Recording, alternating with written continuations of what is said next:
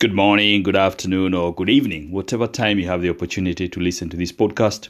It's uh, John Gatia here once again, and today I, I want to share with you the key aspects uh, of uh, belief, faith, and expectancy. They're some key ingredients for us to be successful in life. Now, may I commence by quoting Socrates, who said, There is only one good, knowledge, only one evil, ignorance. What a profound statement.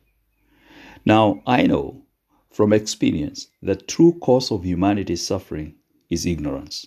And by ignorance, I mean not knowing. You see, my friend, you can accomplish anything you set yourself to accomplish if you hold onto your desire with singleness of purpose and have faith.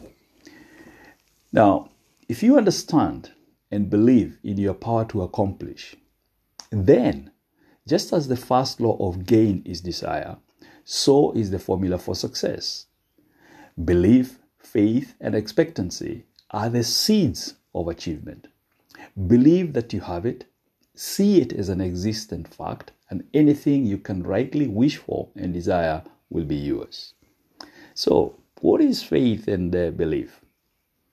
Faith has been said is the substance of things hoped for, the evidence of things not seen. Belief, on the other hand, is acceptance. It is the consciousness within that makes all things attainable. But do not let doubt, fear creep in. For example, to be ambitious for health and wealth, always and always expecting poor health, uh, to be poor financially, to always be doubtful of your ability to get what you long for is like trying to reach east by traveling west. There is no philosophy that will help a man succeed when he is always doubting his ability. You will go in the direction that you face. Every time you allow yourself to complain about, you know, saying I'm poor, I'm sick, I'm unhealthy, criticizing the rich, saying I can never do that, or I do not have the ability that others have, then you are actually laying so much trouble for yourself. You must be very watchful of your thoughts and the words that you speak. Be very careful and watchful of what you say after the very profound words, I am. Whatever you proclaim yourself to be, you will become. No matter how hard you may work for success, if your thoughts are saturated with fear of failure, it will kill your efforts neutralize your endeavors, and make success impossible. Learn to control your thoughts. It's the one gift that we have is that we can choose the thoughts that we, we think.